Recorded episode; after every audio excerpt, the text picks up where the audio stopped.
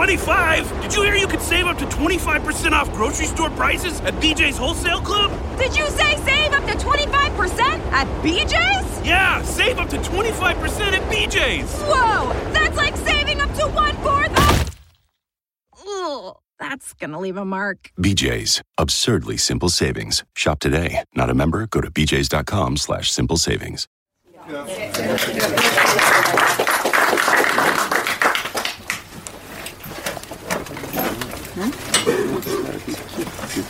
Eh, mi sa che dobbiamo iniziare. Buongiorno.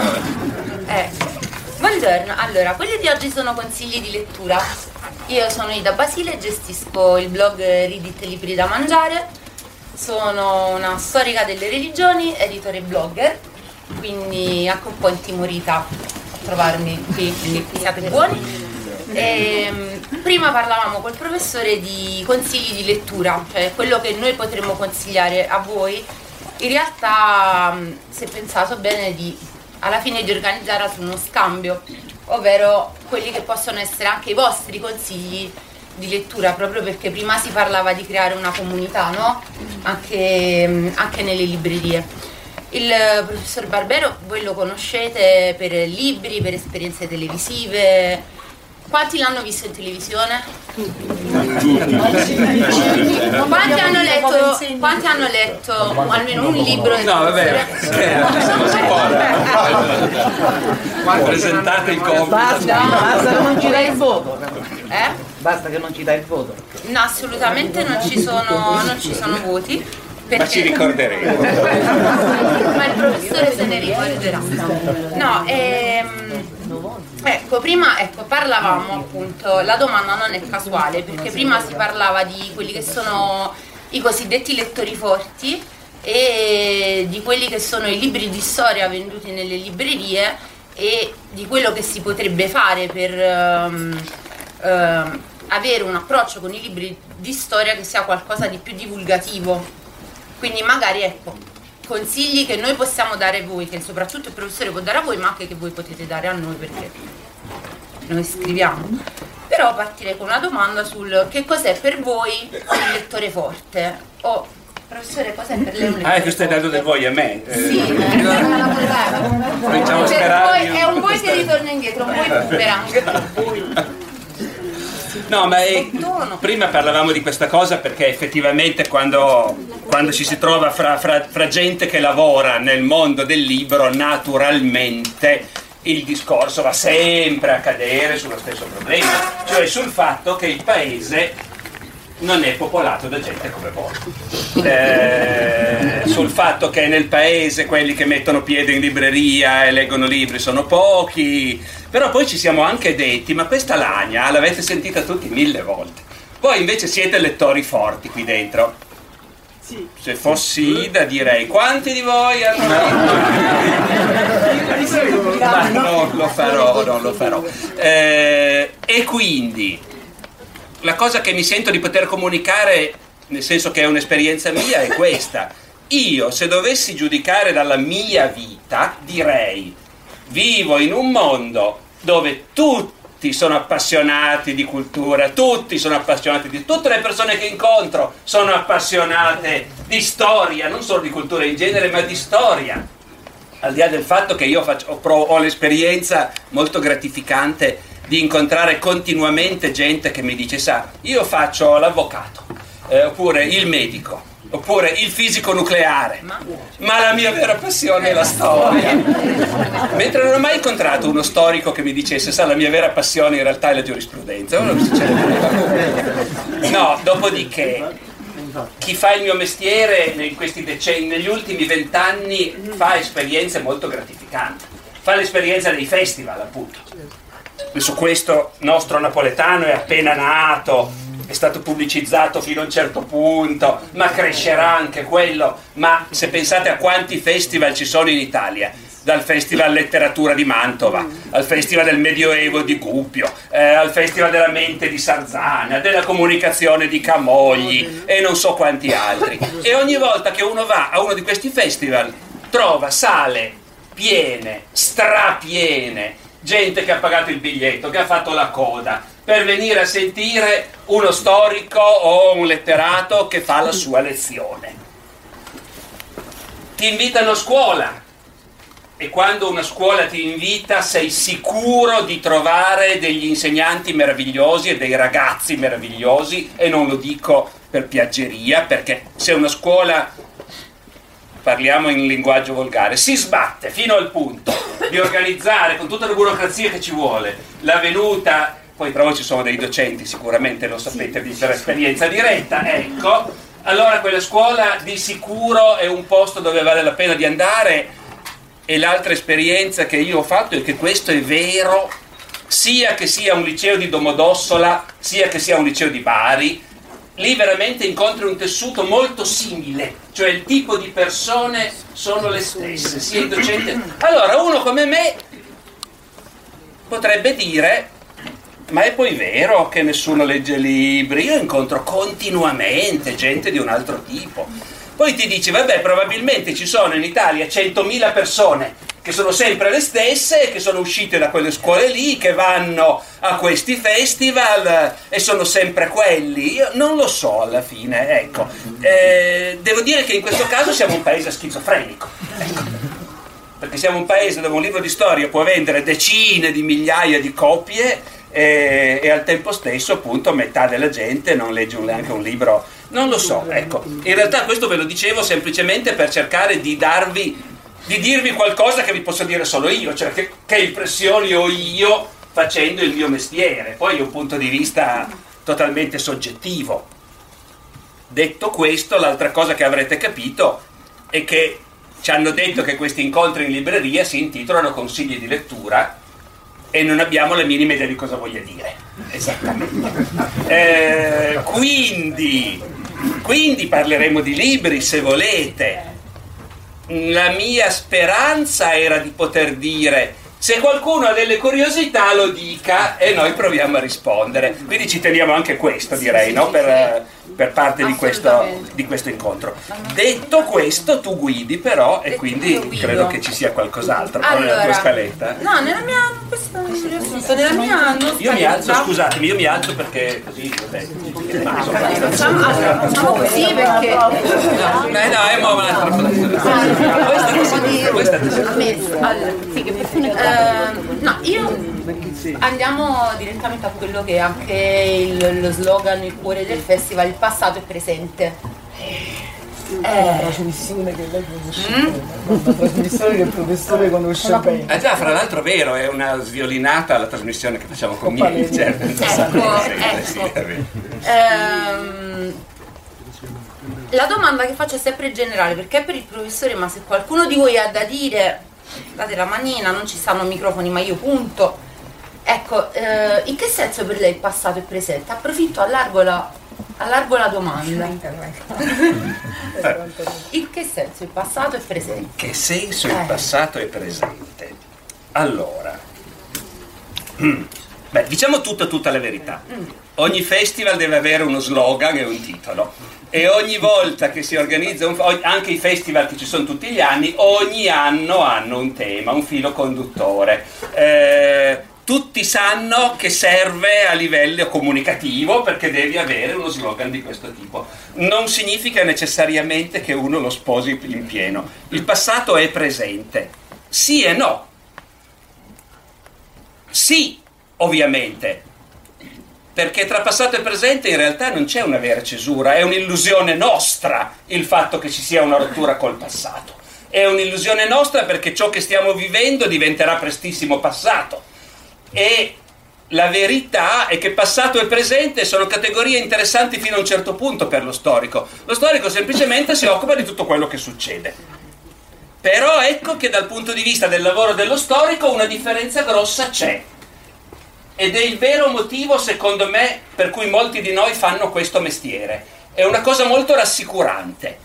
Il passato, anche se dire è finito può sembrare fuorviante, non è mai finito ovviamente, continua a alimentare il nostro presente, però da certi punti di vista è finito, le cose che sono successe sono successe. La battaglia di Stalingrado l'hanno vinta i sovietici e non i nazisti e su quello non c'è da discutere.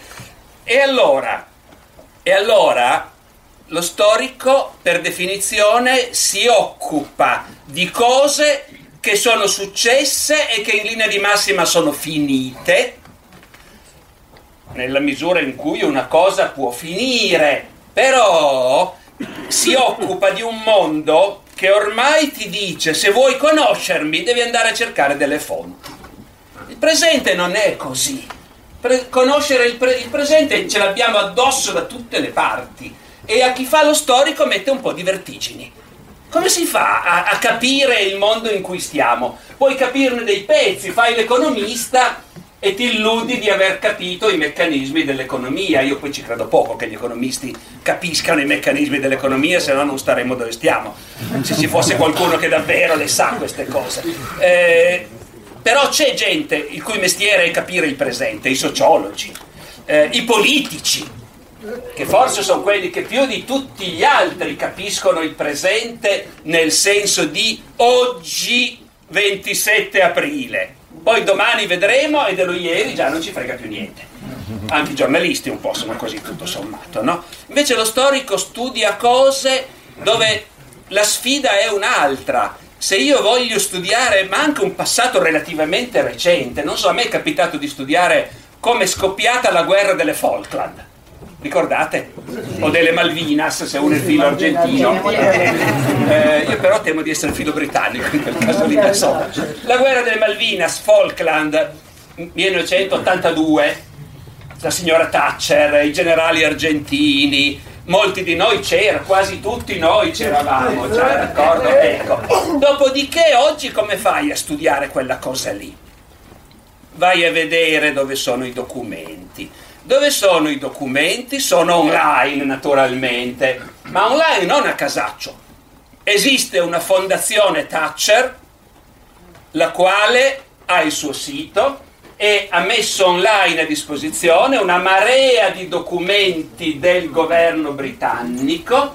Passati i 30 anni è tutto desecretato, se poi abbiano fatto sparire qualcosa di particolarmente compromettente non c'è modo di saperlo ma tu ti trovi lì i verbali delle riunioni del gabinetto inglese con le annotazioni di pugno della Thatcher che dice di questo voglio saperne di più, verificate questo, ma è vero. Cosa dice il comandante della flotta? Il comandante della flotta dice che non siamo pronti, occorrerà almeno un mese. Impossibile, in una settimana devono farlo. E ti, eh, chi è pro, chi è contro? È il ministro che ha mandato un memoriale dicendo non facciamola questa guerra, sarà un disastro. E la Thatcher che annota di suo pugno, licenziatelo. Eh, allora, non c'è tutto ciò che accadeva allora, ma c'è molto e soprattutto c'è quasi tutto quello che ormai noi possiamo conoscere oggi. Poi puoi andare a intervistare i superstiti, i veterani, ognuno dei quali ti dirà la sua memoria cioè una cosa interessante ma fuorviante, perché quando ti basi sulla memoria di uno, se poi hai la memoria di 100, allora se tu metti insieme 50 paracadutisti inglesi e Gurkhas e 50 coscritti argentini, allora magari cominci a avere un quadro attraverso le memorie individuali un po' più ampio. Però comunque è sempre questo, sai più o meno, perché è il tuo mestiere, sai dove andare a cercare le informazioni e le informazioni sono lì. E sono molto più ricche di quelle che potevi conoscere se eri uno di allora. Perché se io fossi stato nell'82, col cavolo che mi facevano vedere i verbali segreti del governo inglese e le annotazioni della Thatcher. Quindi paradossalmente il passato è davvero diverso dal presente perché da un lato molto del passato non si conosce più, si è perso per sempre, ma al tempo stesso quello che ancora si può conoscere lo conosciamo molto meglio di chi ci stava immerso dentro. Questo senso l'ho fatta lunga, non so se sono stato sul tema, ma tra passato e presente questa differenza c'è. Ed è una differenza del nostro sguardo, non è intrinseca. Agli occhi di Dio che vede l'intera storia dell'umanità da Adamo ed Eva fino al giudizio universale, tutta in contemporanea, ovviamente non c'è né passato né presente e la verità è quella, non c'è né passato né presente, oggettivamente, ma soggettivamente per noi sì. Poi, appunto, gli storici si sono, come dire, ogni tanto si sono trovati a disagio con questo fatto di essere gli studiosi del passato. Uno dei grandissimi storici che è stato un maestro per tutti noi, anche se non l'abbiamo conosciuto di persona, Mark Bloch, e non l'abbiamo conosciuto di persona naturalmente perché l'hanno fucilato i nazisti nel 1944 a Lione. Però Bloch era uno che secondo me sbagliando, anche se è ridicolo che Barbera vada a dire Bloch sbagliava, ma insomma comunque eh, c'è libertà di... Eh, lui gli stava stretta questa idea che lo storico studia il passato e diceva ma no, non è così. Il tempo è una categoria fondamentale per noi storici perché noi studiamo il cambiamento. Il grosso dei cambiamenti sono avvenuti nel passato, ma non è per quello. La storia è la scienza dell'uomo nel tempo, di come l'uomo fa cose e di come la società umana cambia e arriva appunto fino a oggi. Io appunto, come dicevo, la sento un po' diversamente. Trovo che il presente è un caos, mentre lo storico ha di fronte un passato in cui si può mettere un po' più di ordine. Illusorio.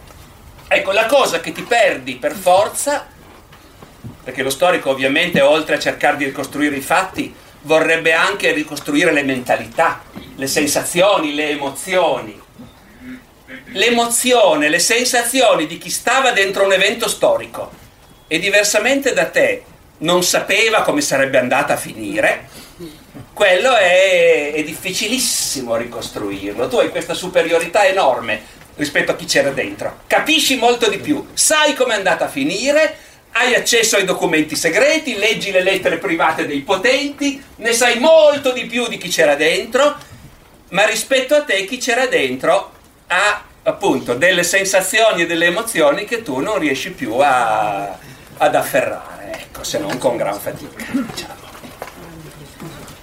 Prossimo punto. Prossimo punto. Allora, eh, io sono tipo wow. Eh, quindi abbiamo parlato il ruolo dello storico oggi. Quando secondo lei lo storico ha un ha il dovere nel mondo contemporaneo di, di parlare contemporanei, magari anche usando un linguaggio del passato come invito a non ripetere errori, a guardarsi... Cioè, il passato può essere uno specchio del presente qualche volta. Allora, anche questo è un grosso tema che si può affrontare da tanti punti di vista. Beh, a me una volta è capitato di incontrare un ragazzo, e me lo ricorderò per sempre, il quale mi ha detto, senta professore, ma eh, a voi storici eh, i politici vi consultano, vero? Eh, chiedono il vostro parere. Eh, sì, poi no, oddio. Allora, naturalmente no. I politici vengono eletti dalle maggioranze e per la grande maggioranza della gente il passato non esiste e non conta nulla. Salvo con qualche eccezione a questo, eh, vediamo come fare a dirlo, specialmente in Italia ma anche in altri paesi. Io mi sento di dire che il passato per la grande maggioranza della gente non conta nulla, nel senso che giustamente abbiamo solo questa vita da vivere eh, e viviamo in un continuo presente perché ogni istante è il presente, eh, è già abbastanza faticoso stare dentro il presente, il futuro importa più che non il passato, non fosse altro perché non lo conosciamo e quindi è lì che incombe. E a me sembra che in genere, effettivamente, nel modo in cui le persone stanno al mondo, il fatto che esiste un passato è una cosa secondaria. È una dimensione del mondo che c'è, così come c'è la geologia. E se io, io lo so che qua sotto ci sono degli strati di rocce eh, per centinaia di metri, non so neanche. Immagino. Ma come vedete non è una delle mie preoccupazioni principali. Però, ah, ci sarà qualcosa. la metropolitana. No, è più sotto, più sotto, più sotto, più sotto, qualcosa ci sarà. Dopodiché lo so che la materia è fatta di atomi, che questa bottiglia non è di plastica come sembra a me, ma, so, ecco. ma anche questa dimensione del mondo a me personalmente non me ne può importare di meno. E allo stesso modo la grande maggioranza della gente sa che c'è stato il passato, i romani, i cartaginesi e così via, ma non è una cosa che alimenti l'esperienza quotidiana. con qualche eccezione, come dicevo, perché ci sono pezzi di passato che non muoiono, che rimangono mummificati, fossilizzati nella memoria delle persone e delle famiglie, per cui ancora adesso naturalmente chi aveva i nonni che nel 45 stavano da una certa parte vede il 25 aprile con un certo spirito e chi aveva i nonni che stavano dall'altra, i padri o i nonni che stavano dall'altra, ha ereditato una percezione diversa. Quindi ci sono pezzi di passato che quando apri quella porticina lì, allora quel passato è sempre lì. Eh, tra l'altro immutabile, difficilissimo convincere poi le persone a guardare le cose con uno spirito un po' più ampio, a uscire dai limiti della memoria familiare trasmessa per cui chi aveva ragione erano quelli, no, invece erano quegli altri. In questo senso ci sono pezzi di passato che sopravvivono o che vengono riscoperti quando fa comodo a qualcuno. Potremmo parlare di risorgimento e unità d'Italia, Borboni e Savoia, come possiamo parlare di Cristoforo Colombo, scoperta dell'America, genocidio degli indiani e così via. No? Eh, ma sono cose che stanno lì chiuse, quando qualcuno vuole le riapre, ma non alimentano la, la vita quotidiana in realtà. Eh, e, quindi, e quindi il passato, appunto, e la storia alla grande maggioranza della gente non interessano, secondo me, granché. Dopodiché sarebbe bello se io mi ricordassi perché sto dicendo questo. Perché io l'avevo chiesto, eh, ma questo deriva anche da una curiosità personale perché eh, io ah sì sì scusi i politici Sì, no, no, cioè, no. sì, la- Io anche- gli errori. Esatto, io al più scrivo di- sulla mitologia greca. E mi sono ritrovata ad analizzare, a cercare di capire, ma prima si parlava di sensazioni, di cercare di costruire cosa provassero in realtà le persone nel passato, mi sono cioè, appunto ho provato a capire come mai noi oggi attraversiamo una miriade di soglie dalla maggiore età al matrimonio, al lavoro, alla pensione senza accorgercene. Quando va bene. Quando va bene. parlava della pensione Vabbè, io, signore, io me la immagino, la pensione è un sogno e, e, e- e cercavo di capire, perché per me i greci sono un grande popolo, perché queste persone non tentennassero mai, cioè tu li vedevi, ok, sei bambino, adesso diventi adolescente, bam, rito di passaggio sei adolescente, ok, adesso devi sposare, va bene, mi sposo, faccio un figlio, divento un guerriero, vado in guerra. Ed erano tutti, erano molto sicuri nelle scelte. E quindi ho cercato di capire cosa provassero, come si preparassero a questi riti di passaggio e mi sono, chie- mi sono trovata a chiedere, perché studiare i, i percorsi degli eroi è sempre facile, perché è facile prendere la decisione giusta, specialmente quando il nostro oggi è caratterizzato appunto da un tentennamento generale. ehm, come mai invece noi oggi ci trovassimo a tentennare perché loro non lo facessero? Quindi per me il ruolo dello storico era, per tornare alla domanda che le ho fatto, è quello anche magari di arrivare lì e dire noi oggi tentenniamo, ma in realtà ehm, crescere, l'uomo cresce da migliaia di anni ormai e affrontato sempre con uno spirito diverso, tu adesso magari noi adesso la crescita l'affrontiamo con tante ansie, tante paure, sbagliamo, è vero che magari c'è una società che ci protegge tanto a noi ci protegge tanto a noi giovani, ma ci insegna anche meno a prendersi le proprie responsabilità. Ecco, per me studiare la storia e riportare il passato nel presente e quindi cercare di ricostruire quello che è un tempo altro eh, è la storia di tante responsabilità che si sono prese e che possono essere ad esempio per il nostro oggi. Sì, ecco no, il perché della domanda. Chiaro, no, no, ma in questo senso diciamo, certo che la storia, naturalmente, la storia è istruttiva purché ci sia qualcuno che vuole imparare qualche cosa, naturalmente. Eh, in passato si era più fiduciosi sul fatto che la storia, se uno la studiava, potesse dare delle certezze. Perché nel nostro passato, nella nostra cultura, nell'Ottocento, ma sì, ma per molto, 800 e 900 grosso modo, nella nostra cultura c'era un ottimismo nel senso di pensare che la storia avesse delle leggi e che queste leggi si potessero conoscere e che una volta che le conoscevi potevi anche prevedere in che direzione vanno le cose. Era un'illusione che poteva assumere varie forme. Dico un'illusione perché oggi non ci crediamo più tanto, ma poteva assumere varie forme. Quella banale dell'ottimismo borghese, e cioè l'uomo, di cui c'è qualche traccia anche nei discorsi che facciamo noi adesso, l'uomo cresce, l'umanità cresce, ogni epoca è migliore di quelle precedenti, c'è il progresso, le magnifiche sorti progressive. no, ecco.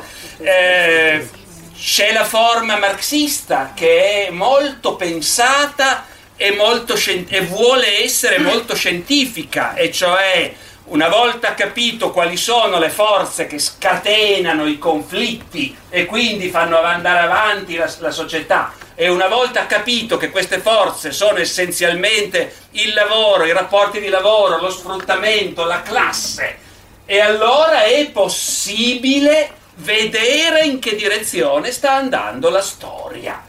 Eh, c'era l'altra forma molto di moda, eh, come nascono e poi muoiono le civiltà.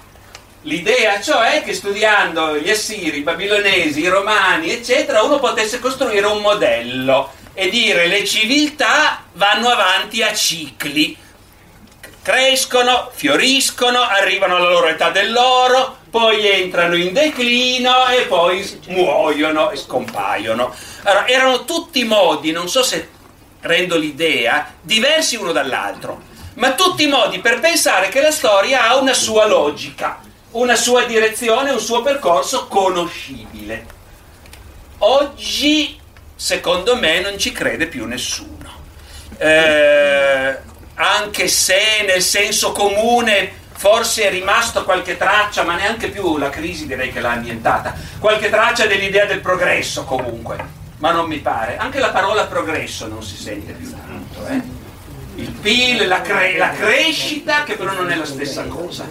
Ma la parola progresso non mi pare che sia più una cosa così, anche nei discorsi dei politici. Quindi, per noi addetti ai lavori, la sensazione dominante è la storia, ragazzi, è un grande caos. Eh, la vita di ciascuno di noi non è forse un caos da molti punti di vista? Sì, eh, e la storia è la somma di tutte le vite, figuratevi un po', non ha una logica. Si può a posteriori cercare di spiegare, guarda, quella roba lì è successa per questo e quel motivo ma non è che lo potevi già dire prima che sarebbe successa, perché se no, appunto, non saremmo. Quindi non c'è niente di rassicurante, come leggo nelle vostre facce, che venga fuori dallo studio della storia in questo senso. Non ti permette la storia di dire ho imparato le regole e quindi prevedo cosa succederà. Però ti dà un'altra cosa, un catalogo di esperienze. Perché la storia appunto è fatta dalle vite di tutti gli esseri umani che ci sono stati al mondo, con tutte le cose grandiose e tutte le idiozie eh, e i crimini e, e, le meraviglie che hanno fatto, e le banalità ben inteso nella parte dei casi, che hanno fatto tutti gli esseri umani. Allora, non è che un catalogo del genere ti mette al riparo dal rifare tu gli stessi sbagli, però insomma qualche strumentino in più te lo dà. Così come a me viene spesso da pensare che c'è questo parallelo, anche la letteratura ha questo effetto, anche i romanzi. Una volta nell'Ottocento si diceva alle signorie ma non leggete romanzi, non perdete tempo con queste cose, no? Ecco, in realtà leggere romanzi non è soltanto un grandioso passatempo, ma è un moltiplicatore della vita. Se tu leggi Madame Bovary e entri in cosa vuol dire essere una donna eh, non tanto intelligente, però che ha delle voglie, che è sposata con un cretino. Eh, ecco, e cosa vuol dire? Eh, a me, personalmente, nella mia vita, fare l'esperienza di essere una donna sposata con un cretino non la farò mai. Ma leggi un romanzo, più romanzi hai letto, più vite hai comunque, più, più vite hai condiviso in un certo senso. Ovviamente i romanzi sono inventati, la storia invece sono vite vere che siano vite vere è un grande vantaggio da un lato, perché appunto sono successe sul serio quelle cose lì. D'altra parte i romanzi sono inventati è un grande vantaggio, perché uno li inventa apposta per fare quell'esperimento. Voglio fare l'esperimento di scoprire cosa succede se E quindi entrambe le cose sono dei moltiplicatori di esperienza. Uno che non ha mai letto un romanzo e non ha mai letto un libro di storia, cioè non, non sa niente delle vicende di altri esseri umani vissuti prima di noi, non è che non campa bene, può campare benissimo lo stesso, però la sua esperienza è chiuso dentro la sua vita individuale. E forse farà anche più fatica a capire le vite degli altri, forse, eh, perché poi in realtà dipende da tante cose, noi siamo delle bestie complicate, insomma. Ecco. Quindi in quel senso lì, appunto, la storia serve al singolo individuo che la studia per allargare la sua esperienza. Mm, non nessuno oggi più, purtroppo, direbbe, come disse Churchill, io ho letto questo libro da ragazzo, mi aveva colpito tantissimo. Ehm, Ricordate quell'attore inglese, soprattutto umoristico, con i baffetti, David Niven? Eh, ecco, grande. Ecco. David Niven scrisse negli anni 60 una sua autobiografia intitolata La luna è un pallone, eh, pubblicata in Italia negli Oscar Mondadori. Niven racconta, seconda guerra mondiale, lui attore già famoso, reclutato per la propaganda e tutto, incontra Churchill. E Churchill gli spiega come equalmente è sicuro che gli alleati vinceranno la guerra. E David Niven, giovanotto, molto colpito da questa certezza, gli chiede, ma scusa, primo ministro, com'è che fa a essere così sicuro? E Churchill gli risponde, perché giovanotto io studio la storia. Ecco. E Niven si rizzano i capelli in testa, a me anche da ragazzino quando lo leggevo, anche adesso mi si rizzano mentre lo ripeto. Salvo che non è vero, in realtà, naturalmente. Troppo comodo. È... Se- può aiutare, però, forse. Ecco, Churchill apparteneva a una generazione di politici che studiavano la storia. Poi lo storico va a, stu- a costruire la biografia di Churchill, fa l'elenco delle cazzate, degli enormi errori che ha commesso nella sua vita politica, enormi, continuamente, errori tremendi, e quindi alla fine dice, vabbè dai, non eh, il grande politico non è quello che non fa mai sbagli, ecco, è come il grande generale, quello che ne fa un po' meno degli altri e che ha le spalle abbastanza larghe per rimediare dopo che li ha fatti, ecco, diciamo. Professore, le posso fare una domanda Eh, certo, se siamo mi per- interrompo? Allora, c'è una cosa che mi incuriosisce molto. La storia è, vabbè, è un mare magnum, no? Io insegno storia, per cui mi dicono, ma come non sai questa cosa? Ma tu insegni storia. Allora, vai a far capire che la storia, insomma, per capirla, per gestirla tutta, ci vogliono tre vite, insomma ci, eh, insomma, ci vorrebbero tre vite. Perché lei ha scelto un, un periodo storico che se ben ricordo va dal 476 in poi perché lei insegna storia del Medioevo? Perché quel periodo?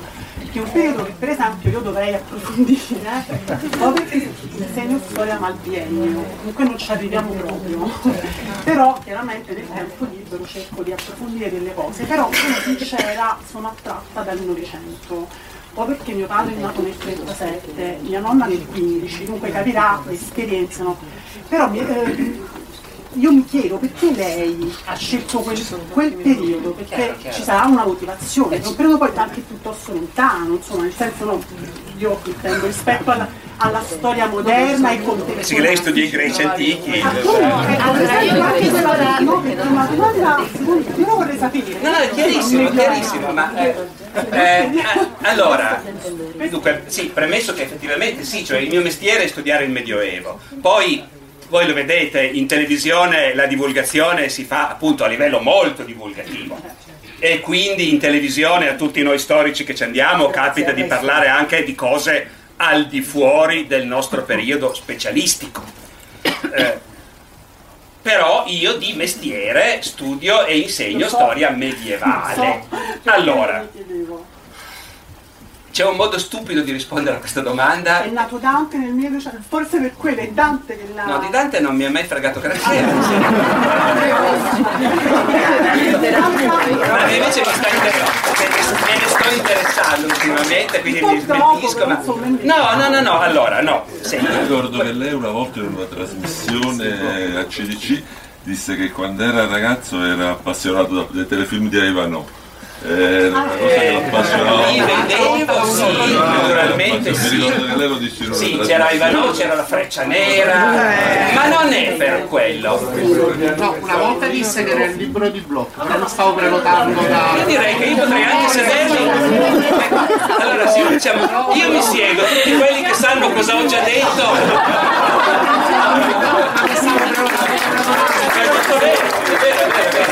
Però io volevo dare prima una risposta stupida che è abbastanza vera e che è la stessa che le darà chiunque, cioè eh, io potrei incontrare un chimico e dirgli ma perché tu ti sei appassionato alla chimica? E lui mi dirà con gli occhi che brillano perché è la cosa più divertente del mondo. Eh, è, è misterioso il perché questo. Io poi posso dire sì, so che quando ho letto La società feudale di Mark Bloch, consiglio di lettura, che, eh, che ho deciso che era il Medioevo che volevo studiare, mentre in precedenza, nonostante Ivanhoe o la Freccia Nera, in realtà la mia formazione di, raga- di bambino che si appassionava alla storia era basata, ma anche questo l'ho già detto e qualcuno se lo ricorderà di sicuro, su storia illustrata. Su una rivista che mia nonna leggeva Siamo preparati. No, in storia illustrata qualcuno se lo ricorderà parlava essenzialmente di guerre mondiali di Novecento poi ogni tanto Napoleone o Lincoln raramente gli antichi romani o greci ma per lo più prima e seconda guerra mondiale quindi anch'io sarei stato un novecentista in quel senso. E poi lo sono anche ridiventato perché occupandomi di storia militare sono arrivato anche a occuparmi di Caporetto. Ma il Medioevo in realtà è davvero un periodo incredibilmente appassionante perché è un periodo in cui gli esseri allora noi lo conosciamo attraverso le voci di quelli che ci sono vissuti chiaramente.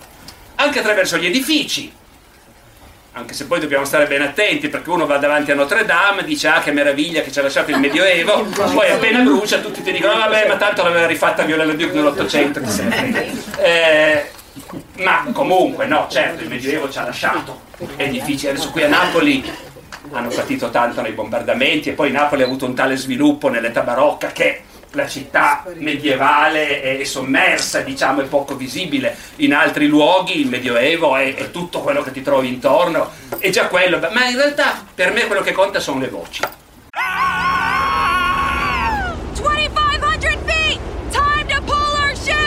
25? Did you hear you could save up to 25% off grocery store prices at BJ's Wholesale Club? Did you say save up to 25% at BJ's? Yeah, save up to 25% at BJ's. Whoa! That's like saving up to one fourth of. Ugh, that's gonna leave a mark. BJ's. Absurdly simple savings. Shop today. Not a member? Go to bjs.com slash simple savings. Ask Sherwin Williams during the four day super sale, June 9th through the 12th, and get 40% off paints and stains with prices starting at $26.69. That means 40% off our most popular color family, blue. Psychologists have found it to be soothing and relaxing, which makes it especially great for bedrooms and bathrooms. And of course, get 40% off all of our other colors. Shop the sale online or visit your neighborhood Sherwin Williams store. Click the banner to learn more. Retail sales only, some exclusions apply. See store for details. Gli autori di quell'epoca sono, hanno una libertà di espressione e di tono, una mancanza di ipocrisia. Eh, che noi non ci immaginiamo, lo leggo nei suoi occhi, dice ma quello del Medioevo. Io comunque no, volevo dire questa cosa, non è che voglio dire che il Medioevo non sia un periodo interessante. No, ma io non lo stavo. No, Storia. no, no, ma io invece puntavo proprio su una cosa molto precisa. Cioè, la cosa che a me appassiona e che mi ha radicato nel fatto di volermi occupare di Medioevo è stato aver letto autori. Alcuni poi li ho raccontati in un piccolo libro, Donne, Madonne, Mercanti e Cavalieri, consiglio di lettura. Allora, cos'è che voglio dire? Voglio dire, leggo la cronaca di Fra Salimbene da Parma, importante francescano del 200, uomo che ha di grandi conoscenze, ha conosciuto papi, vescovi, imperatori, è un frate, coltissimo, sa la Bibbia a memoria, dopodiché racconta, racconta e dice quando io ho deciso io da ragazzo di andare con i francescani. Mio padre non era mica d'accordo, erano di famiglia nobile di Parma, una famiglia cavalleresca importante. E, e Salimbene scappa di casa per andare con i francescani praticamente e il padre gli corre dietro. E Salimbene da vecchio si ricorda questa cosa e la racconta e dice e io ero lì al convento arriva mio padre accompagnato da seguaci armati bussa alla porta pretende di entrare gli aprono. Dice adesso voglio parlare con mio figlio da solo e i frati, dice Salimbene, non hanno potuto fare a meno, ci hanno lasciati da soli. Loro però, i frati, erano nell'altra stanza con l'orecchio appoggiato al muro. Ecco. E mio padre mi dice, figlio, ma cosa ti sei fatto mettere in testa da questi piscia in tonaca? Eh, vieni e torna a casa, eccetera. E Salimbene dice, io, io gli ho detto no, perché sta scritto, chi non lascia mio padre e mia madre. Eh, ecco. Ma voglio dire, uno che... Oppure, eh, undicesimo secolo, Pier Damiani, cardinale, grande esponente del movimento riformatore. Pier Damiani a un certo punto in una sua opera contro il matrimonio del clero, il concubinaggio, eccetera, ci mette il ricordo personale. Dice, mi ricordo ancora adesso, vecchio, anche lui è stato monaco, poi è stato cardinale, va in giro per il mondo a lottare per la riforma, inviato del Papa. Dice, io mi ricordo ancora quando ero ragazzo, stavo a studiare, stavo al liceo a Parma, fuori sede chiaramente, e vicino a casa mia abitava questo chierico con la sua puttana. Eh, si chiamava Teuzzolino, era uno fighetto, sempre elegantissimo, impellicciato, ben messo, cantava a meraviglia, tanto che in chiesa, quando ca- attaccava lui, tutti si voltavano a guardarlo.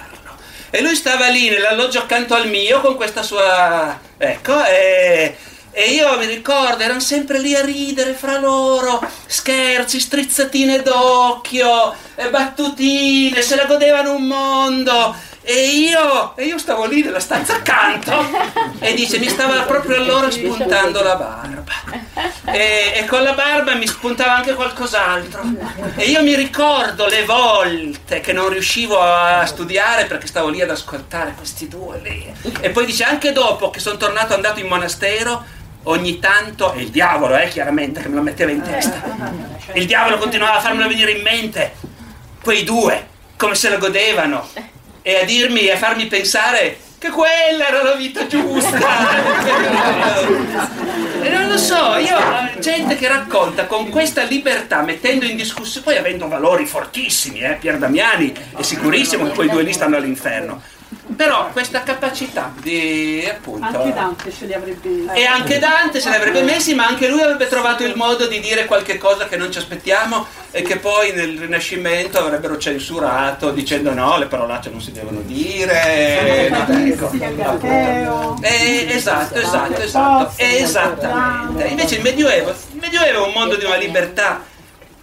Le novelle del Boccaccio non sono un caso, perché in tutte le letterature europee ci sono cose del genere, in cui si parla di sesso alla grande, e, e, del prete che va a letto con la parrocchiana, e del vescovo che ha le amanti, ma tutti ne parlano tranquillamente. Eh, non, è, non, c'è ipocrisia, non si nascondono le cose, poi ovviamente anche loro le avranno avute, ma rispetto ad altre epoche. Figuratevi nel 600 andare a dire in un'opera ufficiale del vescovo che aveva figli, invece Salimbene lo fa. L'arcivescovo di Ravenna, eh, come si chiamava Filippo? Eh, non mi ricordo più come, comunque.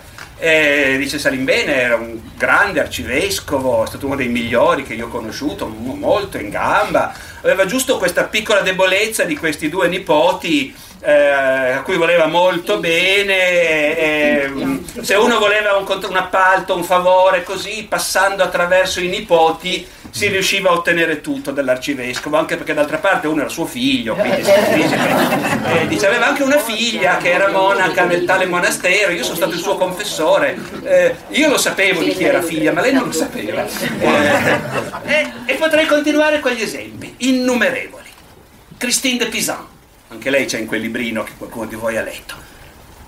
Moglie di un alto burocrate del Regno di Francia a fine 300, inizio 400 come tutte le ragazze che si sposano, sposata a 15 anni con un uomo che ha 10 anni più di lei, comincia a fare figli, poi il marito le muore e, e lei che è figlia di un intellettuale, di un medico, il quale le ha insegnato a leggere e scrivere, le ha trasmesso la passione per i libri e lei comincia a scrivere prima poesie in ricordo di questo suo marito che le è morto, dove peraltro dice che lei questo marito lo amava tantissimo e non si sposa più perché da quando è morto questo... eh. E poi comincia ad accorgersi che queste poesie piacciono e che si può guadagnare scrivendo dei libri che la corte apprezza e comincia a scrivere e a un certo punto decide di scrivere un libro in difesa dei diritti delle donne, inizio 400. E lo scrive così, dice un giorno ero in stu- una sera ero nel mio studio, ero un po' stanca, non avevo più voglia di lavorare, tiro giù un libro divertente dallo scaffale, un libro comico, eh, I lamenti di Matteo Luss. Eh, è uno di quei libri comici del Medioevo il cui tema è ragazzi non sposatevi perché non sapete che cos'è avere una moglie sulle sposte. Eh, crede- godetevi la vostra libertà finché non siete sposati. Comincio a leggere. Poi però bussa mia mamma mi dice Cristina ora la cena è pronta. E vabbè metto lì il libro. Mattino dopo torno in studio c'era il libro sca- sul tavolo lo riprendo. A quel punto a mente fresca. Comincio a leggere e mi dico ma possibile ma possibile che dobbiamo continuare a sentire tutti questi luoghi comuni sulle donne? E le donne sono delle scocciatrici, e le donne sono delle chiacchierone, e non confidate i vostri segreti a vostra moglie, se no, eccetera. E non fatevi mettere i piedi sulla testa da mar- dalla vostra donna. E che noia, dice Cristina. Lì ho deciso. Scrivo un libro per spiegare agli uomini che la devono piantare di raccontare tutte queste balle sulle donne. Eh, allora, in quale altra epoca, prima della nostra, uno trova delle cose del genere? Grazie. Io mi diverto talmente che continuavo, ma comunque. Però io Posso fare- una lancia posso per... fare una domanda? Certo, come no. Eh, ormai diciamo la parola loro. Sì, sì. Chi era? Lei? Io? Eh, passo indietro. Eh, a proposito di ehm, storia e politica e politici, secondo lei qual è la logica che sottende il fatto che da quest'anno non c'è più il tema di storia al- agli esami di Stato? Può essere un grimaldello affinché si possano cambiare i programmi e anche gli insegnanti e le insegnanti, professore, qualche volta nomini anche al femminile le cose perché Allora, ha perfettamente ragione, a parte che ho messo Christine, per fortuna mi sono salvato l'anima in corner. L'anno- l'anno dopo però, No, l'anno però dopo. ecco, no, tenete conto che adesso questa è una- partita che non apriremo adesso, ma la lingua italiana ci ha abituati, almeno quelli della mia generazione, a dare per scontato che quando diciamo i cittadini intendiamo anche le cittadine non e quando diciamo i professori intendiamo anche le professoresse. Allora la è una chiameremo cosa professoressa dalla prossima volta, se va come, bene. come crede, ma il punto è che questa è davvero una complicazione. eh. Io ne discuto tantissimo con mia moglie, è davvero una complicazione perché i tentativi artificiali di modificare le lingue sono una cosa eh, rischiosa e, e complessa. Ecco. Allora, ma io vedete non volevo entrare in questo, però Però laddove c'è il potere, No, faccio una- laddove c'è il No, no, ma- potere è sempre un potere maschile. Signora, non c'è alcun dubbio, però diciamo faccio una dichiarazione di intenti su questo.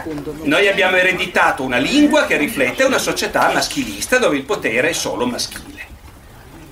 Stiamo cercando con fatica e siamo riusciti solo molto parzialmente a costruire una società dove invece c'è parità di accesso.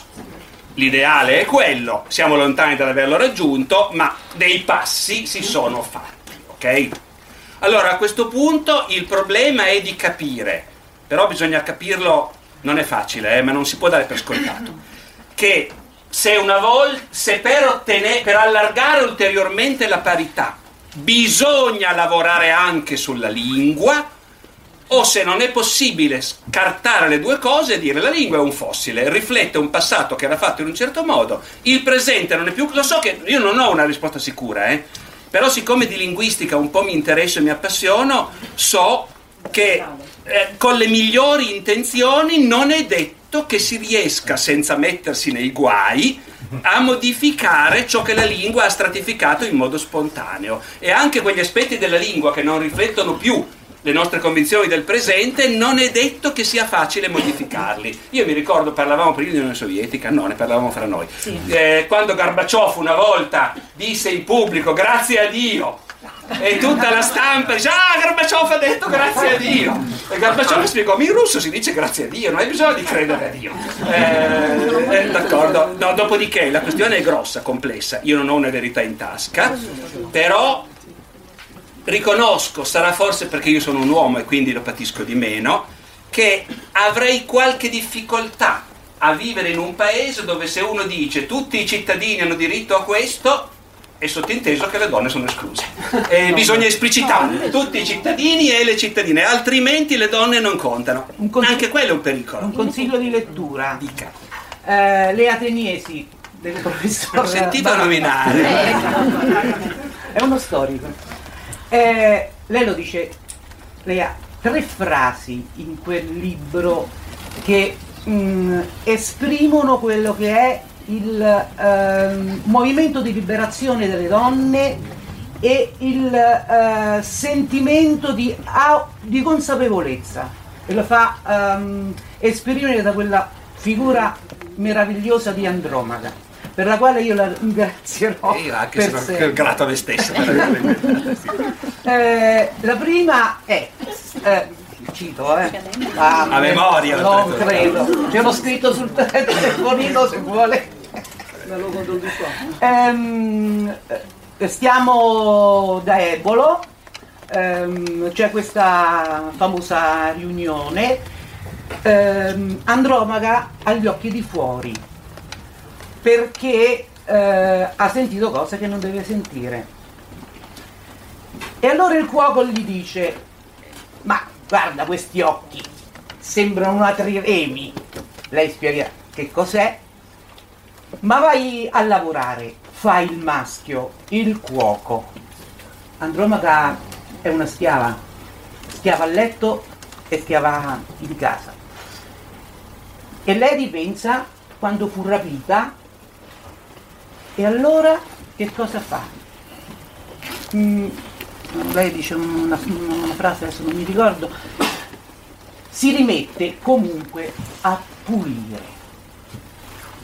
Allora ci sono questi, questo iato fra il maschio cuoco che dice vai a lavorare, il lavoro è pagato, è onorevole, da dignità, mentre Andromaca si rimette a pulire. È la fase più bassa dell'autostima di sé. Poi c'è un'altra frase, eh, sempre tra Ebulo e, eh, e- e gli altri che stavano diciamo, a cena per pre- preparare eh, il colpo di Stato. Dice, ah, ma è bella Andromaca, eh? Eh sì, è molto bella. Ma mm, Andromaca è il suo nome? E allora il padrone, quello della rapita, che se la viene a casa e a letto, gli fa, dice, "Mm, no, non si ricorda il nome, non è nominata, non diventa mm, consapevole di sé. E poi c'è la terza, che è meravigliosa, meravigliosa perché appunto fa compiere quello che ha fatto, eh, uccide, uccide questi malfattori che hanno stuprato, violentato due giovani donne. Lei poteva far, far compiere questo atto rivoluzionario a tutti, al padre, a uno che passava, due... Infatti ci ho pensato che quando, quando uno scrive un romanzo, al contrario di quando scrivi un libro di storia, quando scrivi un romanzo devi decidere tu cosa succede ed è per quello che è molto più difficile. Per un po' avevo pensato al padre, poi ci ho Però- trafficato un po', non riuscivo a farlo tornare in tempo, era una cosa- e poi ho avuto l'illuminazione che invece doveva essere lei. Cioè. doveva essere lei e quando compie questo atto rivoluzionario e, e, mh, catartico questo ragazzo gli dice ma tu sei Andromaca e lei dice no Sinopoli dice il suo nome. Dice, dice Aglaia dice da dove viene? Vengo da Melos lei è diventata persona. Non è più una schiava non è una senza autostima. Finalmente si è nominata. Me lo scrive tutto questo. io non avrei mai saputo collegare così questi E poi un'altra cosa. Il pubblico rumoreggia. Padre, giustamente il padre non poteva essere l'autore, perché il padre a me mi ha fatto venire in mente il papà di Franca Viola. Perché quando dice, quan- quando dice io sono il procuratore di mia figlia, io oh, ho ripensato a Franca Viola, perché Franca Viola sì ha fatto questo atto rivoluzionario dieci anni prima, ma se non ci fosse stato il padre che l'avesse sostenuta in quel momento. Grazie. C'è, una domanda lì. C'è una domanda che ha fatto la signora sulla questione iniziale, Eh, era cioè un'altra della storia che non Allora, è eliminata dalla maturità. Ah certo, no, no, è vero, poi rispondo e poi, poi tocca a lei. Guarda glielo scrivo professore. Ah, c'è anche... Va bene, lui e lui, poi vedremo. Eh, No, la storia, allora, io appunto, il presente è difficile da decodificare.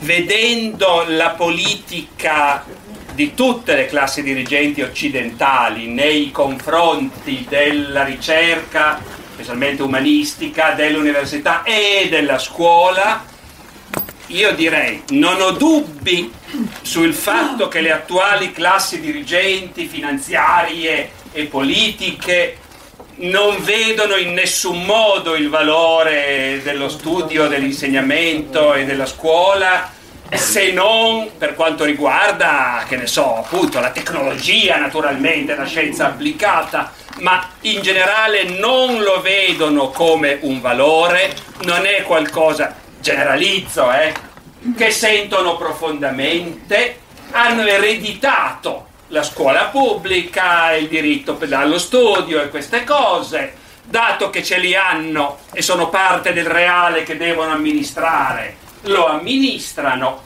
ma senza crederci, senza pensare che sia prioritario metterci delle risorse, senza preoccuparsi più di tanto all'idea che la dimensione pubblica di tutto quest'ambito vada progressivamente impoverendosi. Questa è la mia sensazione per quanto riguarda le classi dirigenti di tutto l'Occidente. I cinesi, non so, sono la nostra speranza per il futuro, i cinesi, vedremo. Dopodiché, di questo sono abbastanza sicuro, se poi ci sia specificamente e in contrasto con quello che ho appena detto, perché quello che ho appena detto è diciamo, frutto di ignoranza, disinteresse, eh, incapacità di vedere nel lungo periodo e asservimento al pensiero unico del profitto, eh, per cui le, le scuole devono produrre esecutori e non gente che pensa con la sua testa, chiaramente. Ecco. Ma se oltre a questo ci sia anche un progetto machiavellico, consapevole di dire fra tutte le discipline la storia è una delle più pericolose e quindi colpiamola senza farci troppo notare, questo non lo so perché mi sembra di attribuire troppa lungimiranza a queste stesse classi dirigenti. Quindi ripeto, non dico di no, ma non lo so. Sono molto incerto se si tratti semplicemente di stupidità e ignoranza o invece di un progetto mirato. Non ho gli elementi in questo momento per dirlo ed è possibile che entrambe le cose coesistano naturalmente. eh. Eh, dopodiché, certo, siamo alla frutta da questo punto di vista. Ecco. Eh, peggio di così è difficile scavare. Se fosse stato Spadolini sarebbe arrivato a questo punto. Se avessimo avuto un Giovanni Spadolini oppure... Ma Spadolini l'abbiamo avuto però al potere per un po' di tempo. Immortale non poteva essere. Ma non lo so, perché qui è una questione che va al di là dei singoli individui, eh, perché io sono convinto, come dire, lo sfascio della nostra scuola pubblica, no, che poi non è affatto lo sfascio, ma il boicottaggio sistematico e il danneggiamento sistematico della nostra scuola pubblica, secondo me è stato fatto anche da persone in perfetta buona fede che credevano di fare grandi cose, come il ministro Berlinguer, il quale secondo me non aveva intenzione di sabotare, credeva di far bene, ma visto da lontano si inserisce in una storia pluridecennale di governi che comunque con buone intenzioni o cattive intenzioni, però hanno fatto sbagli in generale. Eh, per carità. Dopodiché io credo che qui ci sia molta gente che della scuola ne sa molto più di me e quindi appunto non sono io che devo certo venire, io vi posso dire un parere, una sensazione mia. Allora, ce ne sono due davanti e poi uno dietro che giustamente... Allora, uno, due e tre, scusate. Uh, ci ho premesso che è in realtà la formazione nuova è un, sta diventando sempre più una sorta di esternalizzazione dei costi di formazione professionale da parte delle aziende. Però non era questa la domanda. Cioè, Però siamo d'accordo. No, no, no, eh, giusto. Sì.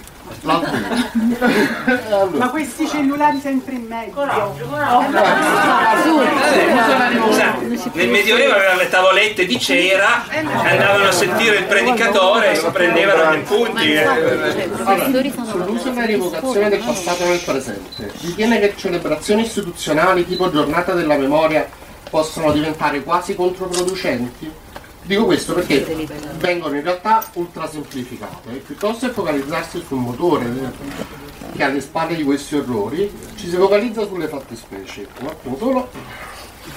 Allora, in realtà trasformando queste diciamo, queste occasioni come liturgia e quasi indebolendo gli anticorpi, cioè il sistema immunitario che in realtà dovrebbero creare. Allora, YouTube, l'intervento del professore ecco, hai detto già, mi sono già espresso. No, allora, allora, allora, scusate, scusate, scusate.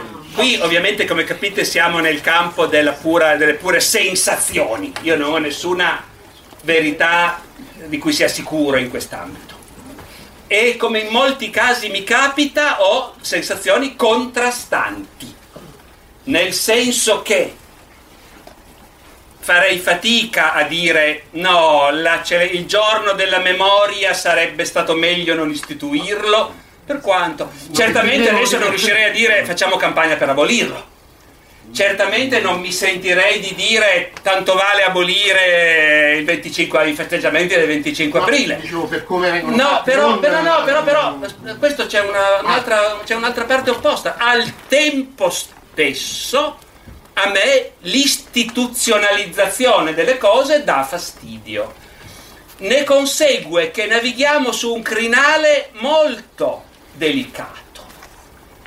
All'indomani della liberazione, io credo che fosse inevitabile e sacrosanto celebrare il 25 aprile, quelli che l'avevano fatto, ed è stata anche fatta la scelta, forse sbagliata, difficile dirlo, di far finta che fosse la festa di tutti, che non esistesse un pezzo di paese che il 25 aprile era stato sconfitto e che continuava a rodersi il fegato per questo.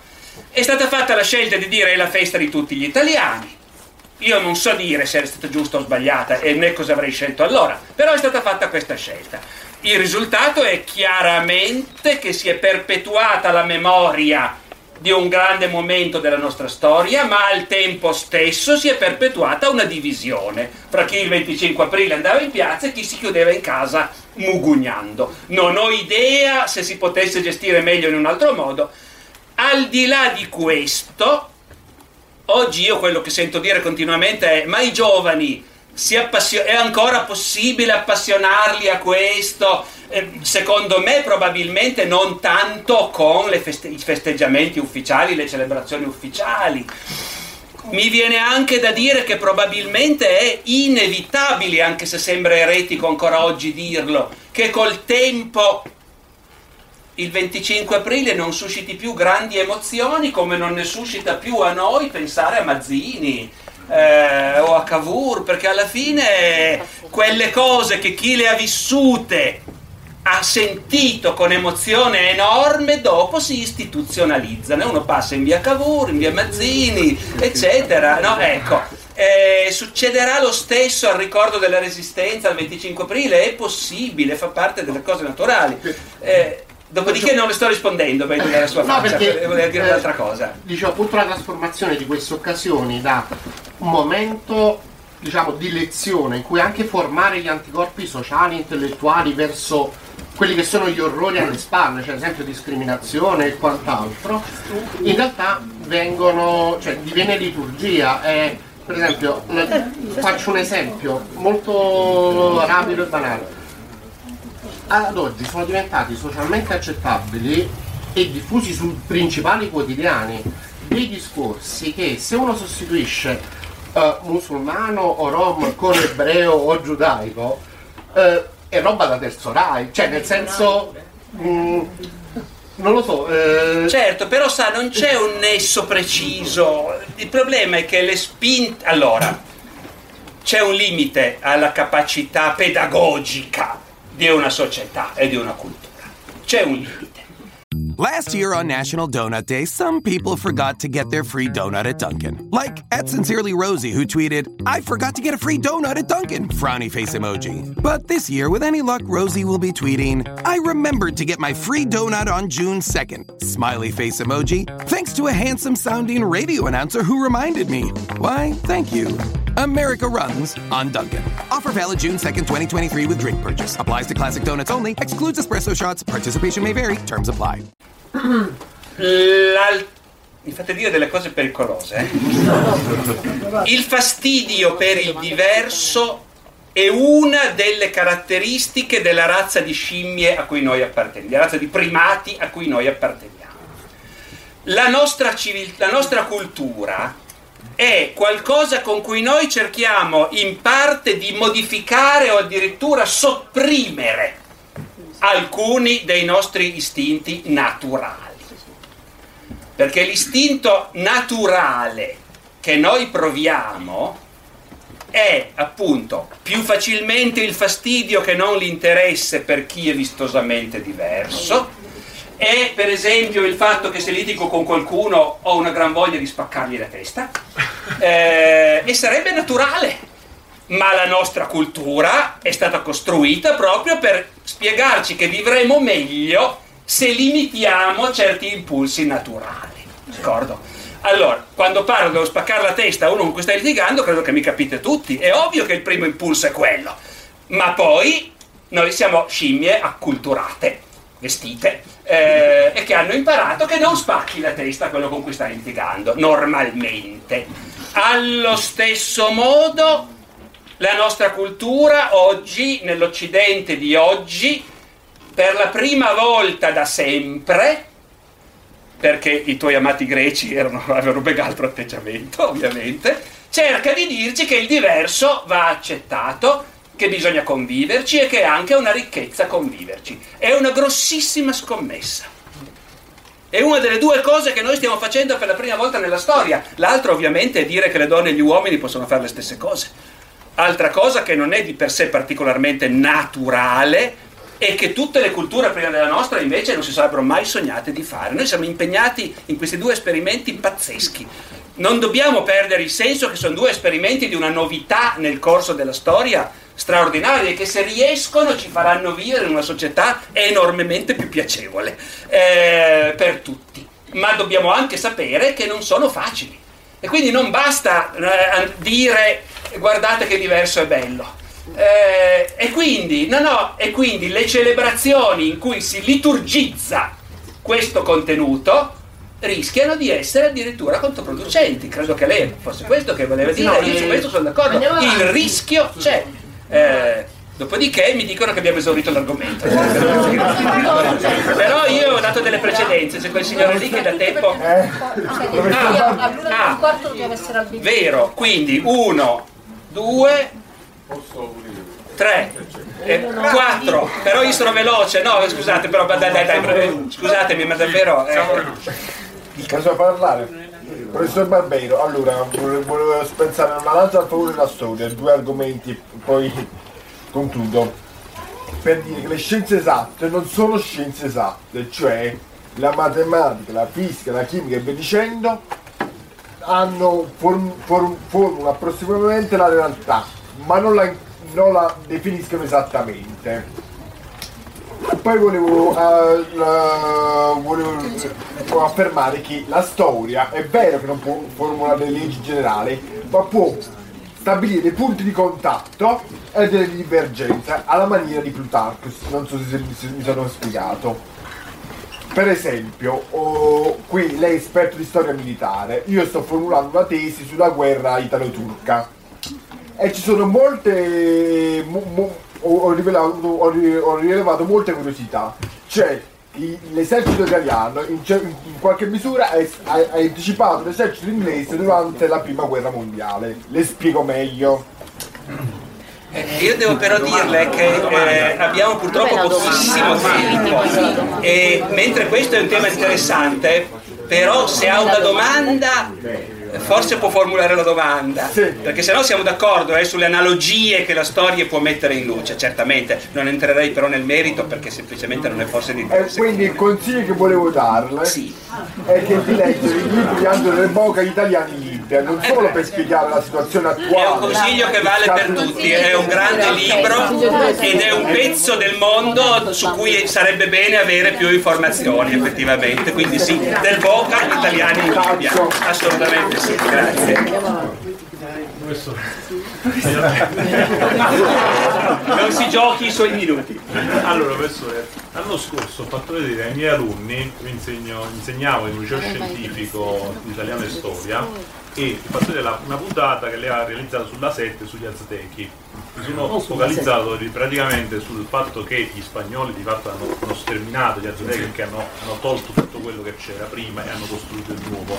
Ma secondo lei può essere riconosciuto come sterminio anche quello che hanno fatto gli aztechi ai danni degli zapotechi, dei mixtechi, tutte quelle popolazioni che, che c'erano prima? Che Ovviamente sì, gli aztechi erano degli stronzi terribili. Dopodiché, appunto, qual è il punto? È che la storia umana è anche una successione di, di orrori e di sopraffazioni. E il gioco tu hai fatto una sopraffazione, ah sì, però l'avevi fatta anche tu prima, non ci porta da nessuna parte, se non a dire che nessuno ha la coscienza completamente pulita e dopodiché bisogna sempre poi vedere nel merito. Che ne so, nel merito della seconda guerra mondiale è ovvio, gli inglesi tenevano in assoggettamento le loro colonie, l'India, erano razzisti, eh, Churchill ha lasciato morire di fame non so quanti in- indiani nella grande carestia del 43-44 perché le risorse servivano altrove, gli americani hanno bruciato Dresda, hanno lanciato le bombe atomiche, ovvio, noi lo sappiamo che non c'è nessuno che sia candido e puro, che tutti hanno occasione di commettere atrocità in un contesto bellico, voglio dire, che nessuna civiltà è superiore a un'altra, o meglio, totalmente libera da queste cose, al tempo stesso sembra ovvio che nonostante tutto questo, meno male che la seconda guerra mondiale l'hanno vinta gli inglesi e gli americani e non i nazisti e noi i loro alleati, no? Ecco, quindi secondo me appunto non bisogna aver paura di riconoscere che da ogni parte ci possono essere errori e orrori e al tempo stesso non però andare dietro a quelli che dicono ah allora tutte le vacche sono grigie, è tutto uguale, sta- erano uguali i ragazzi da una parte e dall'altra, in camicia nero col fazzoletto, no, eh, no, eh, no, quello non bisogna farlo secondo me. Si può dire che la verità sta dal centro e mai da un lato No. solo. Eh, la verità non è mai da un lato solo, questo sì, questo sì, il centro lasciamolo stare, ma eh, la verità non è mai da una parte sola, certo, e la verità è sempre più complessa eh, di quello che noi vorremmo, certo, sì, si può. Prego. Banalissima, banalissima. Avrà una risposta banale. Voce, relativamente alla, eh, alla divulgazione diciamo, della storia, cosa ne pensano gli storici di questo diffondersi diciamo, del romanzo storico che poi spesso sono ex storici o storici che non so eh, in quale valore eh, erano attribuiti, considerando che poi forse lo stesso Eco con il nome della rosa ha fatto un romanzo storico, parlo di Ken Follett insomma e altri. Ken Follett è un'altra cosa. E come fai a dire non ha mai fatto una notizia? Eh no, in realtà io ne ho fatti. Però io ne ho fatti perché ci sono situazioni. Allora, io quando scrivo un libro è perché c'è un argomento che mi emoziona e di cui voglio impadronirmi. In genere, abbastanza. La procedura è la stessa, uno comincia a leggere, a cercare fonti, a cercare documenti, testimonianze, a prendere appunti. In genere, abbastanza presto mi rendo conto se si tratta di un argomento su cui mi eccita di più l'idea di ricostruire cosa è successo davvero e quindi fare un libro di storia, oppure mi emoziona di più l'idea di poterci mettere una parte di invenzione per esplorare delle cose che dai documenti magari non verrebbero fuori. A quel punto io decido se su quell'argomento fare un libro di storia o fare un romanzo storico, come ho fatto, che ne so, sull'impresa di Fiume di D'Annunzio, per esempio, tanti anni fa. Detto questo, mi assumo le mie responsabilità, ho fatto dei romanzi storici, però non ne leggo mai. E in generale li trovo tremendi, tranne i miei. Sì.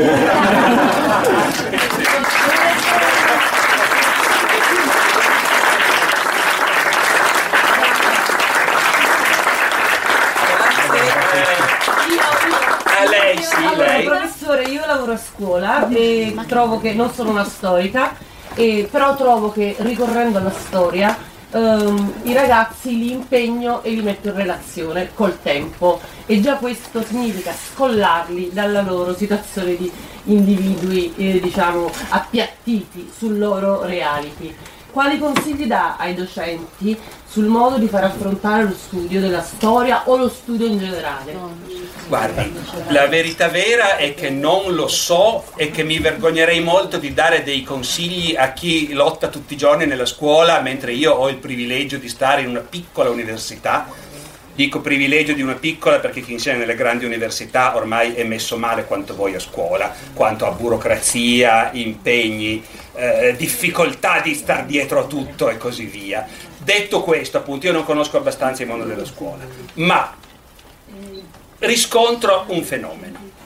I ragazzi in genere che arrivano all'università e vengono a sentire lezioni di storia, in molti casi ti danno la sensazione di scoprire solo in quel momento cos'è davvero la storia.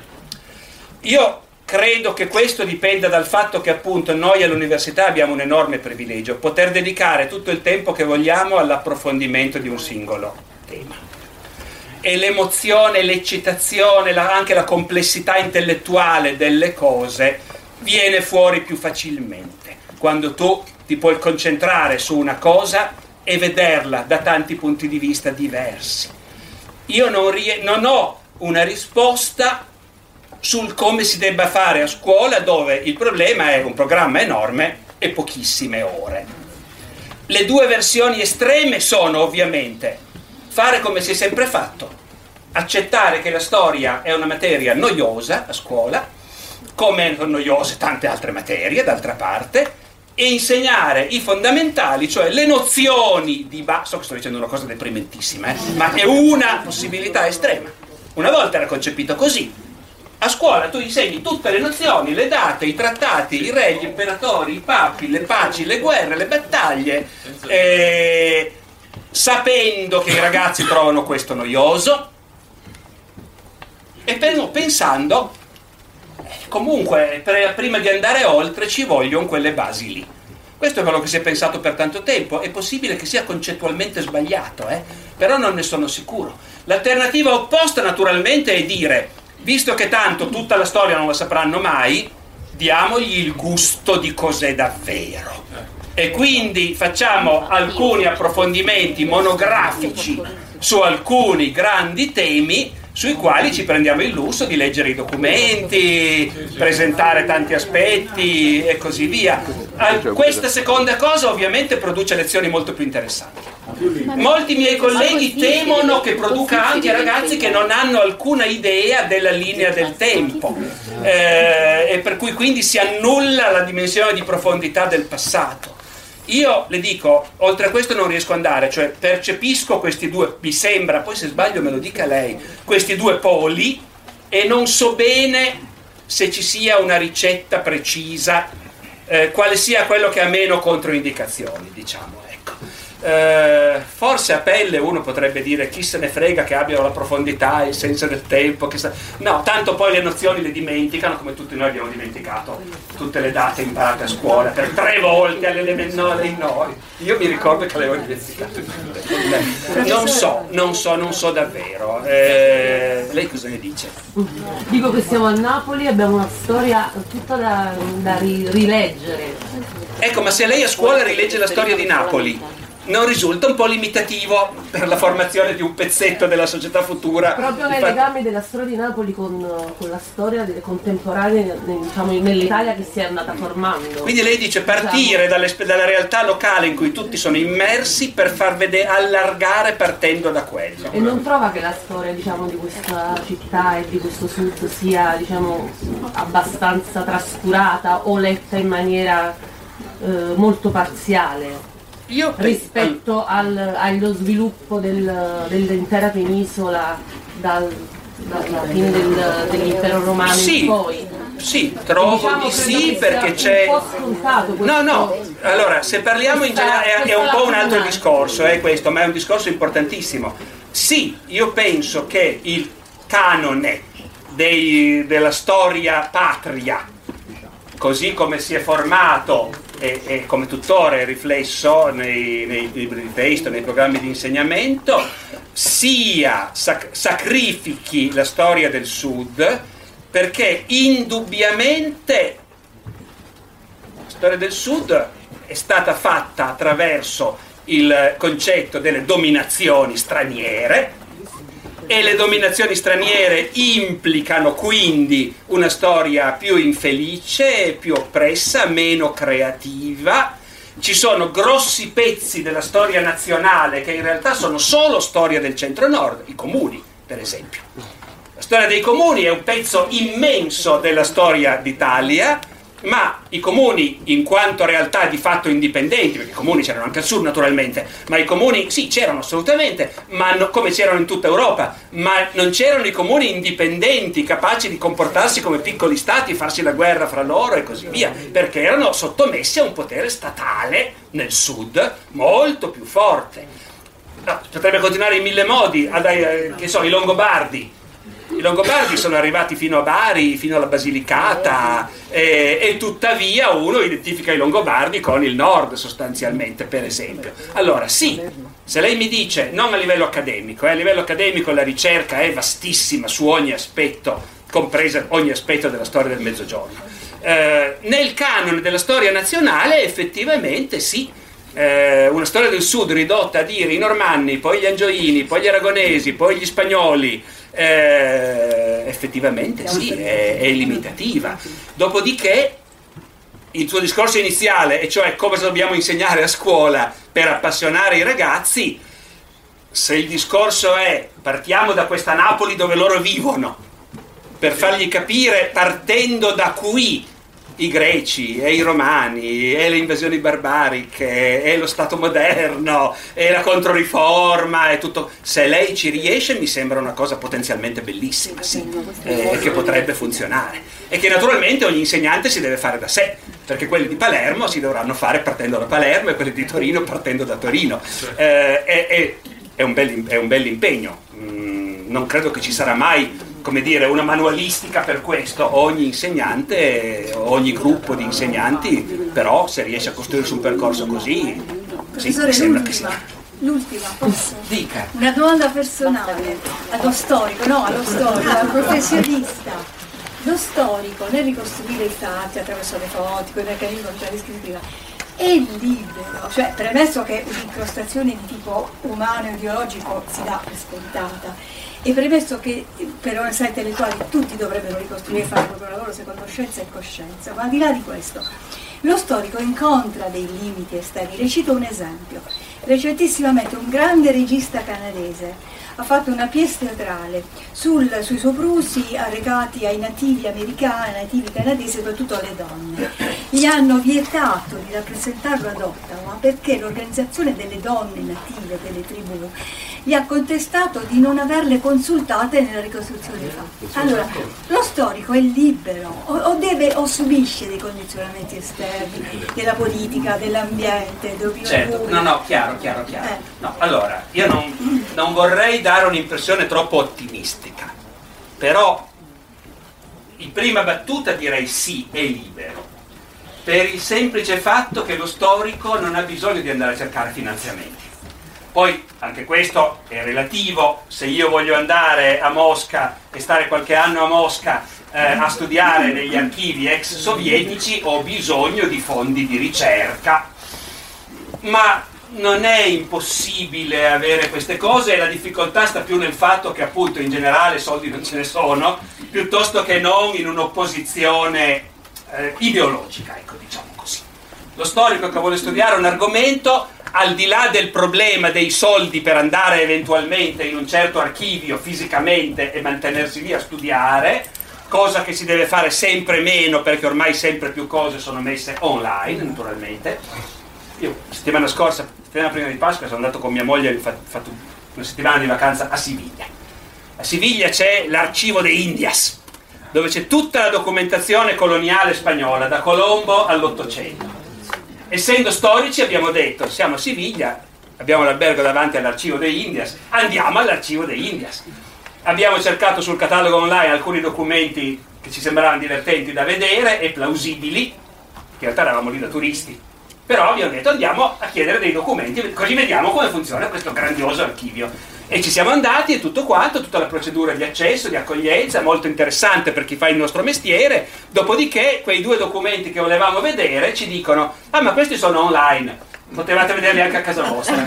Eh, è un po' spoetizzante, ma insomma è, di fatto cambia il modo di lavorare. Allora, io se voglio oggi scrivere un libro sulla, eh, appunto, sulla conquista dell'America da parte degli spagnoli. E sostenere che gli spagnoli hanno fatto benissimo a conquistare l'America e hanno fatto benissimo a sterminare gli aztechi che appunto eh, se lo meritavano. E, e che, e che è una, un segno della mancanza di virilità dell'Occidente di oggi il fatto che stiamo sempre a strapparci i capelli per quello. Io posso scrivere questo libro nessuno me lo impedisce e sicuramente riesco anche a trovare qualcuno che me lo pubblica che è tutto quello che voglio fare Chiaro che se voglio fare un film con questa tesi e devo trovare i finanziamenti, invece magari allora sarà un po' più difficile. Noi dobbiamo andare, grazie.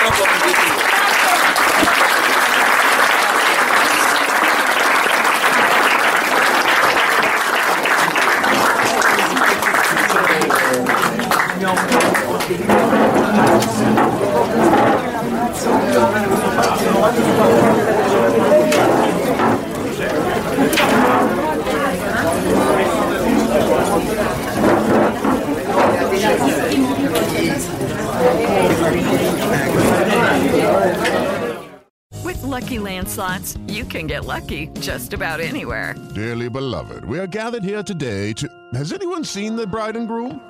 Sorry, sorry, we're here. We were getting lucky in the limo and we lost track of time. No, Lucky Land Casino, with cash prizes that add up quicker than a guest registry. In that case, I pronounce you lucky. Play for free at LuckyLandSlots.com. Daily bonuses are waiting. No purchase necessary. Void where prohibited by law. 18 plus. Terms and conditions apply. See website for details. Leftovers. Or the DMV. Number 97. Or house cleaning. Or Chumba Casino always brings the fun. Play over a hundred different games online for free from anywhere. You could redeem some serious prizes. Chumba. ChumbaCasino.com. Live the Chumba life. No purchase necessary. Void where prohibited by law. 18 plus terms and conditions apply. See website for details.